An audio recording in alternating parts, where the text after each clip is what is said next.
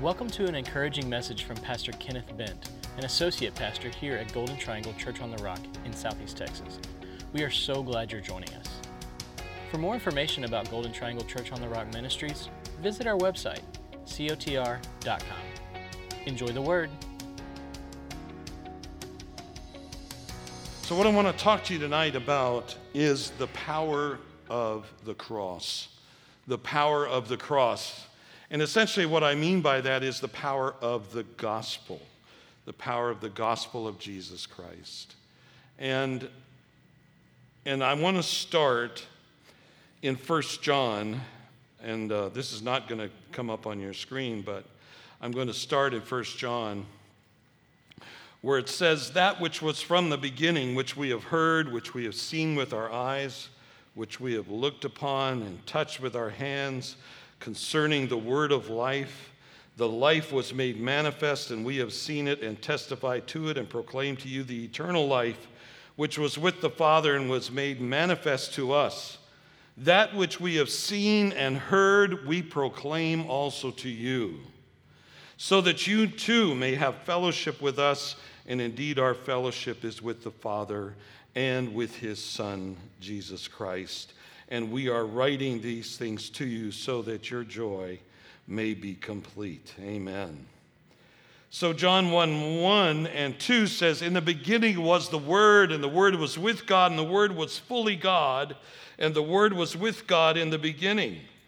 And then verse 18 tells us, No one has seen God, the only one, Himself God, who is in closest fellowship with the Father, has made God known the Word made flesh, who is God, has fully exegeted him. And what I mean by that is that the Word, who was God, who was the Son of God, he became flesh and he fully declared who God was. The Greek means he fully exegeted, he fully explained who God was. He was the full and complete revelation of the invisible God. He was our Lord and Savior Jesus. Amen. In 1 Corinthians 1 and verse 18, it says, The message of the cross is foolishness to these who are perishing, but it is to us who are being saved, it is the power of God. Amen. The preaching of the cross, the message of the cross is foolishness to those who are perishing. But to us who are being saved, it is the power of God. We should not be ashamed of the message of the gospel of Christ. And that's a lot of what I'm going to talk to you about tonight. You say, well, it's simple. I understand the gospel. But we're going to look at it, I, I hope, to give us a more powerful understanding of what the cross is all about. Romans 1:16 For I am not ashamed of the gospel, Paul said. For it is God's power for salvation to everyone who believes. That's the qualifier. You must believe. God's salvation through Christ, his death, burial, and resurrection on the cross is enough to forgive the entire world throughout all human history of their sins, but it only actually applies to those who believe it. He is the Savior of the whole world, but especially or only to those who believe. Amen. And so we go on, and he says, For the righteousness of God is revealed in the gospel from faith to faith, just as it is written, the righteous by faith will live. And then it goes on and says, For the wrath of God is revealed from heaven against all ungodliness and unrighteousness of people who suppress the truth by their unrighteousness.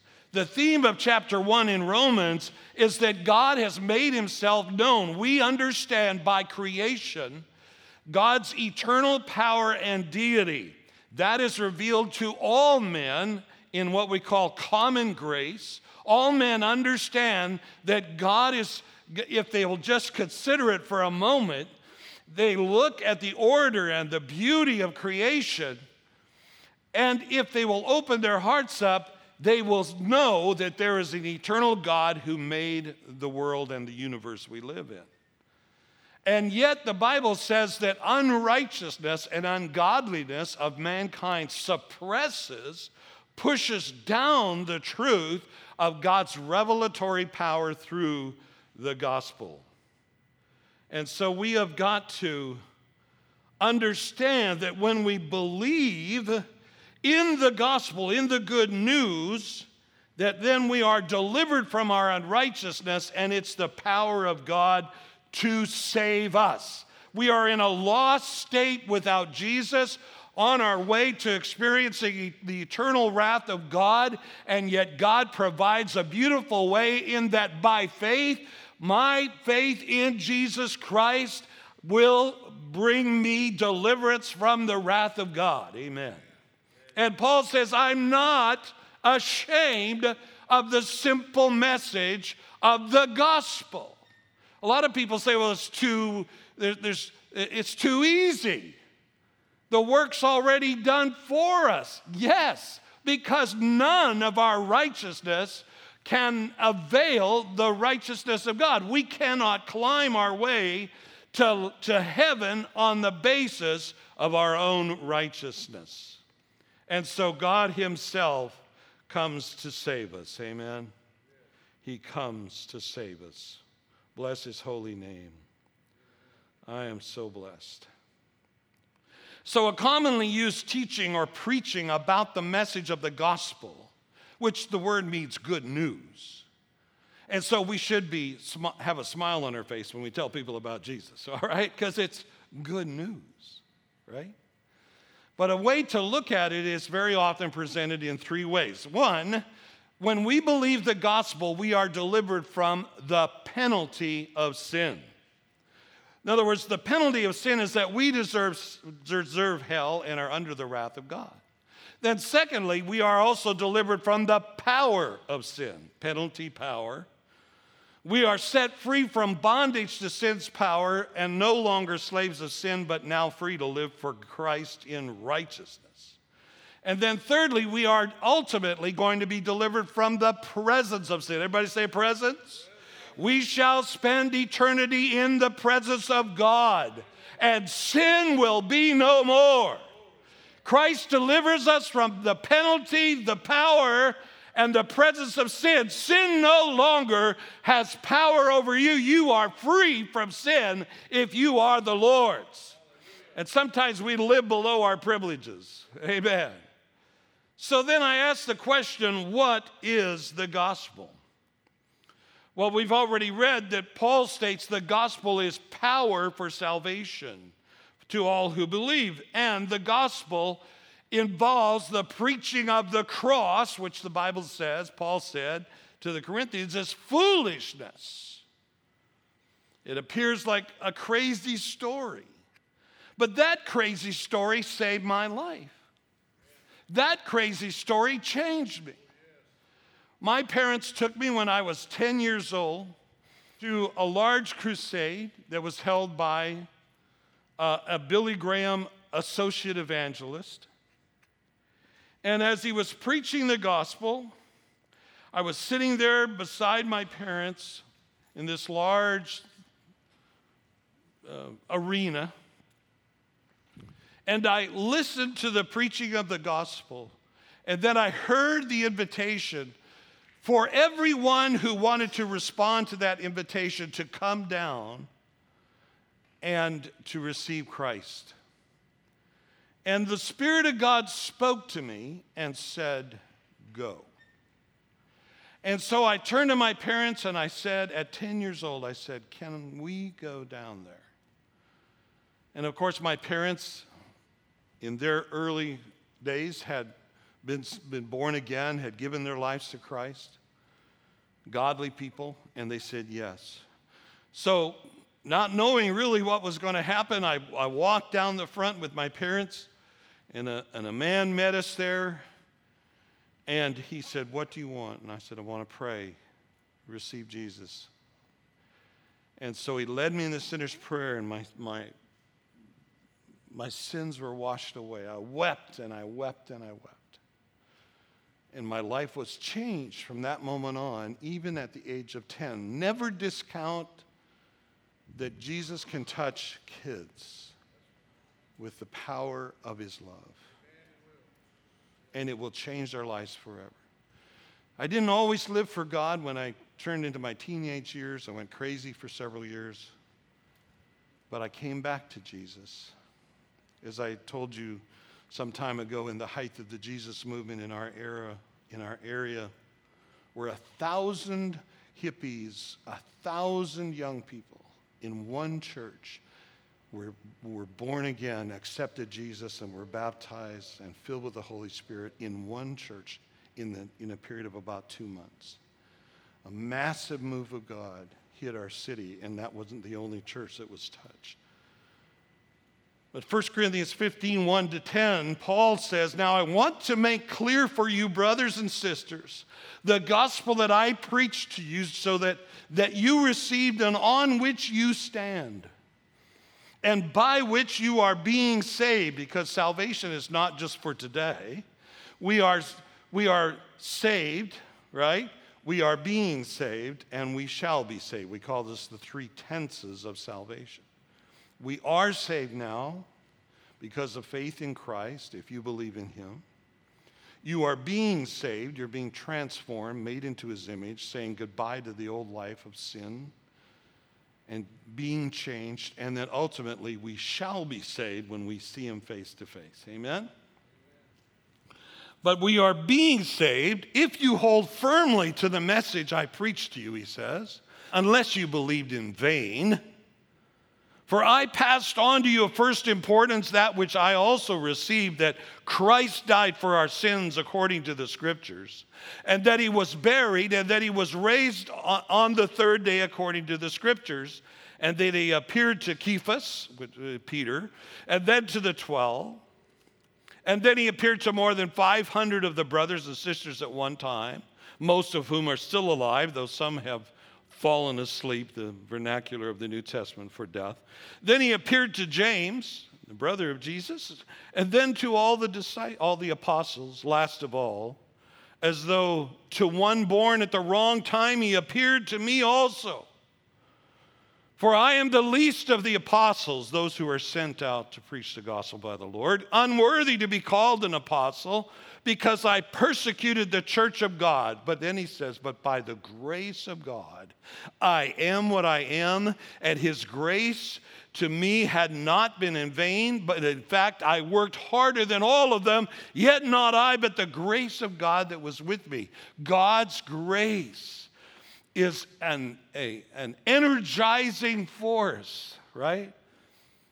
We're saved by His grace, God's riches at Christ's expense. You'll often hear that acrostic or that acronym.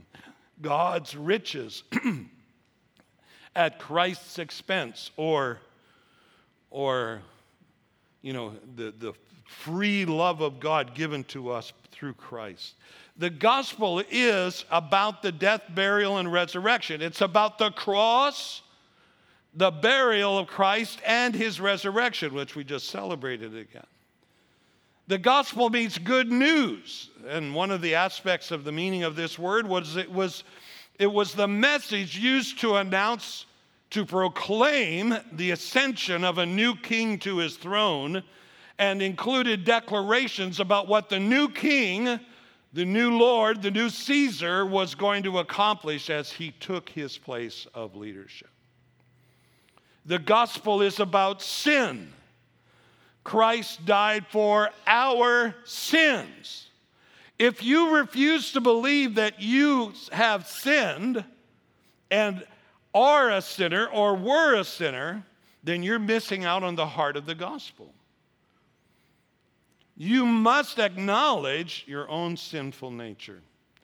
So the apostolic preaching of the cross included warnings of impending judgment and the idea that all men are guilty before a holy God. As many have said in recent years, we have de-godded God and made ourselves or other things God in his place. We are at heart, apart from Christ, idolaters. We worship either ourselves, our own thinking, our own philosophies, our own judgments, or other people, or celebrity, or money, or fame, or fortune. We worship we are idolaters until we come to Christ. As D.A. Carson says, but the same God who stands over us in wrath and judgment is the same God who stands and offers us mercy and forgiveness through Jesus. John Stott, the great scholar preacher in England who, who died a few years ago, said he himself gave, talking about God, he himself, God himself, gave himself to save us from himself. And what that means is that God's wrath is poured out upon all who do not believe because he is a righteous and a holy God and he cannot allow sin in his presence. And so, in one sense, God is a wrathful, God who will judge the unbeliever. But in the other sense, at the same time, his mercy and love reaches out to every person through Christ because he himself, God himself, Jesus, who was God in the flesh, came and gave himself to save all of us from himself. It's a very powerful statement and it's good for us to meditate on things like this. So, the gospel is a time space event. A real person was crucified, buried, and rose again, and that was witnessed by many others. It's a time space event, it's just not a philosophy in the, the, in the ether somewhere. The gospel also is about the scripture the Old Testament specifically. In 1 Corinthians 15, he said, I according Jesus died according to the scripture, which is singular in Greek, so it's like a, a collective noun, referring to essentially all the Old Testament, or perhaps Isaiah 53, where the Messiah is clearly stated to, to give himself for our iniquities, was punished for our transgressions. Or perhaps uh, Psalm 16 about the resurrection, or perhaps Psalm 22, which illustrates the idea of the Messiah dying. The gospel is about deliverance from sin through believing. It's good to be delivered from sin. Amen? Aren't you glad? And if you're struggling, man, get some prayer. Get some more of the word in you. Let us love you through your struggle and help you to a new day. Amen? Through the gospel, we learn that we have offended God with our sin. For example, the story of David in the Old Testament is very instructive in this regard. Although David sinned against Bathsheba and had her husband Uriah killed, and then eh, as king, he actually sinned against his whole nation.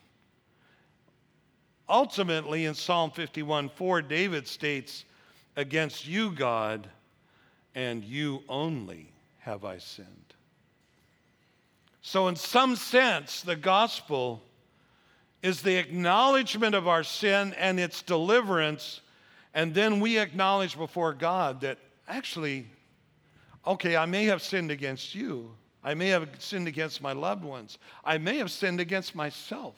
But ultimately, I've, we've all sinned against God. And He's the one that we need to be reconciled to first. The gospel is also about man's eternal destiny. As I said, we have been saved, we are being saved, we shall be saved. We're delivered from the penalty, the power, and ultimately in eternity, the presence of sin. All of humankind is bound for one or two ultimate destinations. Will God recognize this? Boy, I heard the Lord say this to me um, last week. Will God recognize us as we stand before Him on the last day? Think about that. If we're in Jesus, of course He will. It boils down to I want God to recognize me. I don't want Him to say to me on the last day, I never knew you, you worker of iniquity. I want God to recognize me. How will He recognize me? How will He accept me? It's because I'm in Jesus, because of Jesus' blood that was shed for the forgiveness of my sin. To Cornelius' household in Acts 10, Peter preached and warned them the God, that God is the God, uh, is the judge of the living and the dead. He communicated the essentials of the gospel. He said Jesus healed the oppressed. He was anointed by the Spirit. He was crucified. He rose again.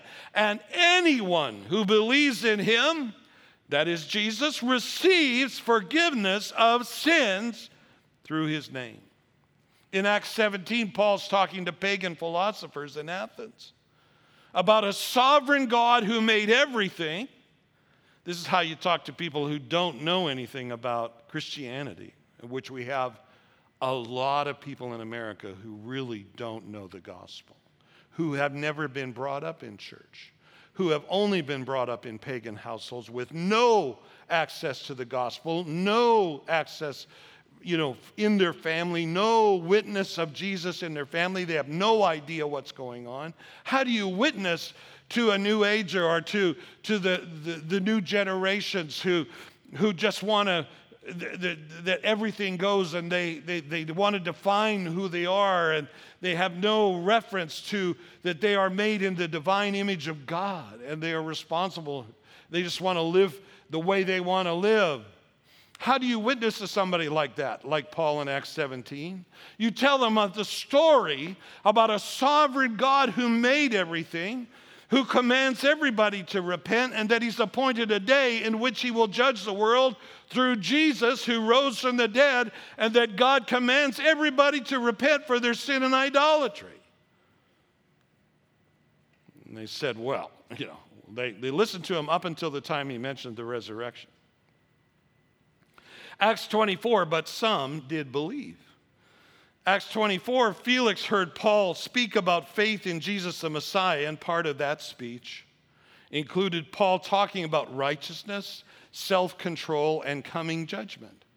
And when that happened, Felix becomes frightened, this king becomes frightened when Paul starts talking about you, the, the need for righteousness, the need for self control, the need to be right with God because there is coming a judgment.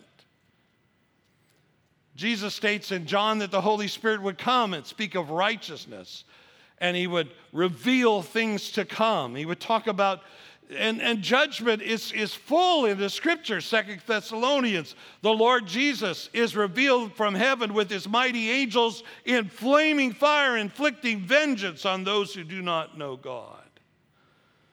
They will suffer the punishment of eternal destruction. We should not shy away from these scriptures. If you're a believer, don't be afraid to talk to people about impending judgment. It's appointed unto man once to die, and after this, the judgment. This is part of the gospel preaching. This is part of the, the essence of the cross. You know, why did Jesus die for me? Well, because he loves you. Well, yes, absolutely. God so loved. In this manner, God loved the world, right? That he gave his only, his unique son so that the sins of man could be forgiven. Yes, of course, it is. All of this is motivated by God's love. But why should I believe in Jesus? I, I don't know, eh, you know, because I think, you know, everything's just materialist and I'm just going to die and, and just go away to dust. You know, nothing happens. There's no soul in man. We have to make people aware that there is a, an afterlife and there is a judgment. And we have to talk to them. We have to say, Don't you know that the unrighteous will not inherit the kingdom of God? 1 Corinthians 6. Don't be deceived, neither the sexually immoral, nor idolaters, nor adulterers, nor men who practice homosexuality, nor thieves, nor the greedy, nor drunkards, nor revilers, nor swindlers will inherit the kingdom of God. Is what we call in New Testament studies the vice list, a vice list, a list of vices. But here's the good news the very next verse says, Such were some of you. You used to be this and this and this and this, and, and the unrighteous are not going to inherit the kingdom of God. He's talking to the Corinthians. You know, that city was a, a port city and was full of bad people, bad practices among the Greeks. But he says, Such were some of you. You used to be like that. See, there's hope in the gospel, right? You used to, and this is the way we need to treat one another. When somebody comes in and they come from a, a very difficult, a hard life, a, they've been hard on themselves, they've been rank sinners, they're going down to the bar every night, you know, and they don't know how to live. They're adulterers, fornicators. I mean, prostitutes, you know. What should we be? Should we just be like, oh, oh, oh no, why did they, why did they come to my church? Oh, oh. Maybe you'd be more comfortable going down the road. We need to love people. Who cares what you used to be? Who cares? Who cares what you are now? God loves you so much, He wants to change you. He wants to take you from where you're at to a brand new life. We ought to love people. God loves them, warts and all. He loves me. We ought to love people. Such were some of you. The, co- the gospel is discipleship, and I've got to quit. It carries with it the responsibility to disciple the next generation. Paul says, The things that I received, I'm giving to you. And, and the word receive there means he received a, an established body of truth and knowledge that was recognized with apostolic authority. It was a gospel, uh, apostolic tradition to pass on to the next generation. What I received, I give to you. When, when Peter denied Jesus three times, when Peter in the garden falls asleep, when, when he says, oh, There's no way, I, there's no way you're supposed to die, there's no way. And, and by the way, Lord, I, I will never, never, never deny you. And yet he does. And he cuts off the guy's ear. Good grief, Peter. And even, I love this, I just sort of like discovered this last week one of the resurrection appearances when Peter goes up to the empty tomb and him and John run to the tomb. And Peter looks in and the tomb is empty. It says, like, Peter was like bewildered. He couldn't figure out what had happened. And it says he went home. okay, Peter. You know, they didn't believe the testimony of the women who saw the empty tomb and who saw the angels. They came back with a glowing report, but they didn't believe him. So they run to the tomb themselves. They go, oh, well, I don't know. I'm confused. I'm going to go home. It says they didn't believe. But later, Jesus comes to him, finds him actually, he's gone fishing, gives him a whole boatload of fish. He's got a fire made for him, for him and the disciples. And then he recommissions Peter and says, Peter, do you love me? Yes, Lord. You know I love you. Feed my sheep. Do you love me, Peter? Yes. Feed my lambs. Do you love me, Peter? Yes. Shepherd my lambs. He recommissions him. I don't care if you're not perfect. I don't care if you once loved Jesus and you denied him. If you come back, he will recommission your soul. He'll give you something else to do in his kingdom. He loves you that much. Amen. Thanks again for joining us for that powerful word from Pastor Kenneth Bent. Visit COTR.com and subscribe to our social media platforms to stay up to date. As well, Receive many more encouraging messages from our pastors and details of the work we're doing both in our community and communities like ours around the world. Today and every day, God bless.